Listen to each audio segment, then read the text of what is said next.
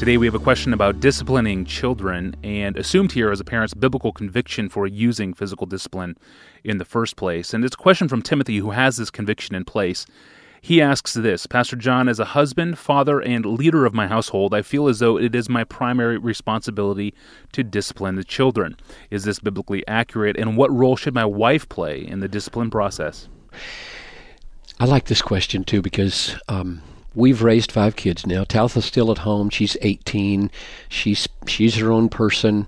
There's not a lot of uh, spanking going on here in the Piper household anymore. But once upon a time, there was four sons, and and uh, and so I, I think discipline is very positive and often laden with with grace and with uh, words, and it's also at times painful and negative and swat on the behind. We used to joke as a family that the Lord made our boys real chubby so that they wouldn't be damaged, and they never were damaged. If you damage, you're not disciplining; you're abusing.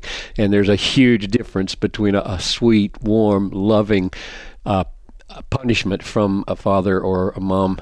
So, anyway, all that to say, um, we've done this, and I went downstairs uh, when I read the question last night to before I gave some thought to it to, to talk t- to Noel and to Talitha about this, and I'll go ahead and say what, what I'm going to say, and then I'll tell you what what Noel said if I can remember, uh, because she had a, a thing or two to add um, here's here's my my uh, my principle. The rule we followed in all of our upbringing. I'm going to say what it is, and then I'll try to give a reason why I think it's biblical.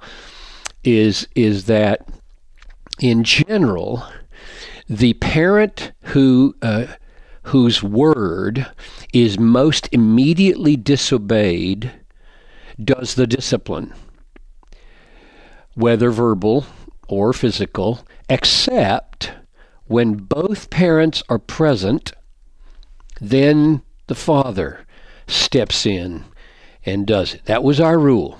So you disobey mommy, mommy's going to call you to account. You disobey daddy, daddy's going to call you to account. If you disobey mommy or daddy when daddy's around, daddy's going to call you to account. So, for example, if, if we're, we're in the living room and the little child is there playing on the floor, and uh, Noel says, uh, It's time to get ready for bed now.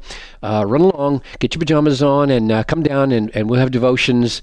Um, and daddy's sitting there, she's sitting there, and this little child clearly heard the message and did not move. Okay, at that point, dad steps up to the plate and says, Your mother said you're supposed to go get your pajamas on. Did you hear that? And you make the call as to whether something needs to be done more than that, but dad's not passive at this point. So, that's the principle that we uh, have worked on. And uh, the, the, the, qualification, before I give you the, the biblical foundation for it, the qualification Noel gave me last night, she said, You know, there are situations, do you remember, when we talked it over with our kid who are giving me a hard time at the store? taking advantage of me at the store, not obeying me because they know in public they can't have the same consequence as at home and we talked with them together and we said, look, if you do this again, I say, Daddy says, if you do this again, if mommy tells me that you're giving her a hard time, you're going to reckon with me.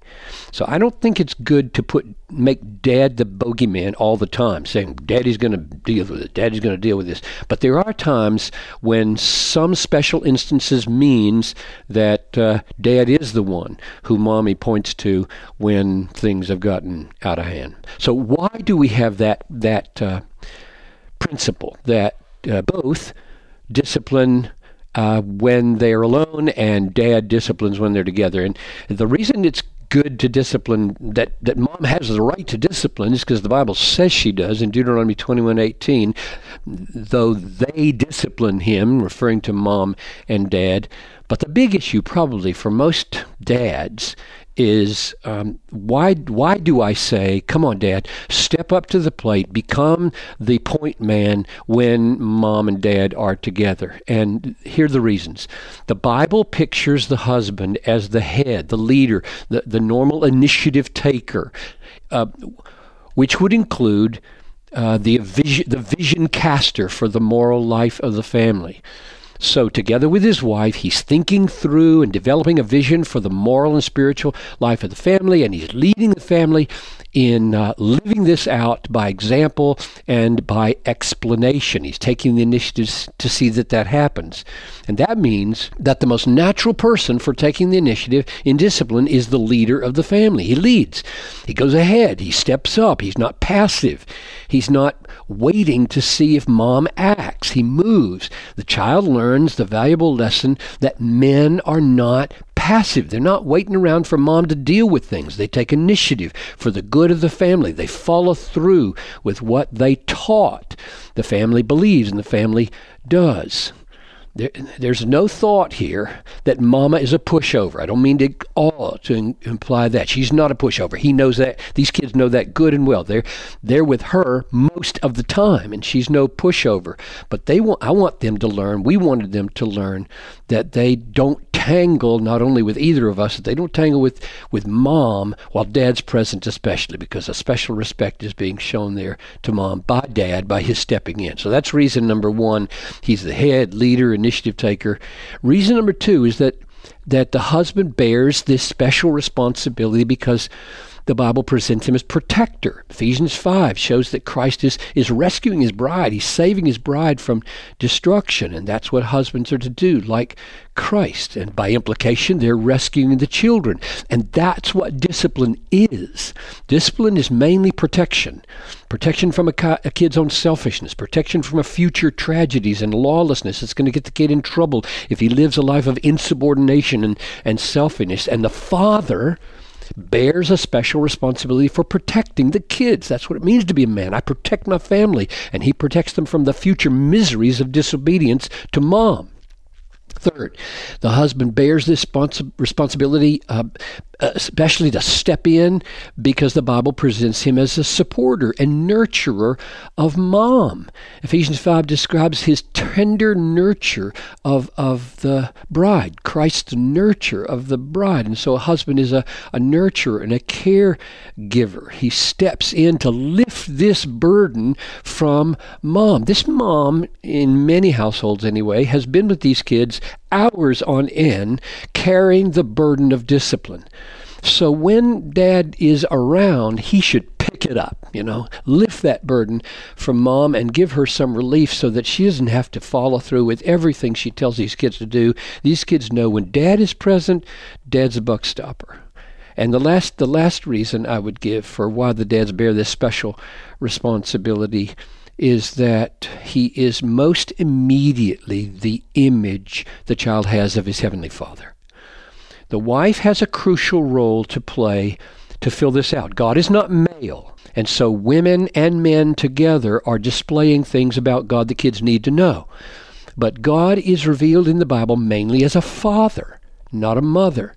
This means that a father's role is centrally important in giving a child a sense of what good fatherhood is like, and that includes fatherly discipline because Hebrews 12 says the Lord disciplines those whom he loves and chastises every son whom he receives. So God is treating you as, as sons. So the principle is this, just end it with this. Both parents discipline kids.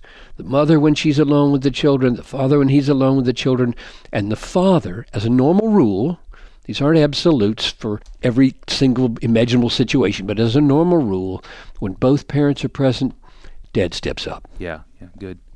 Excellent. Thank you, Pastor John. I apologize for the annoying audio drops you may have noticed in our conversation. We'll get those fixed as soon as possible.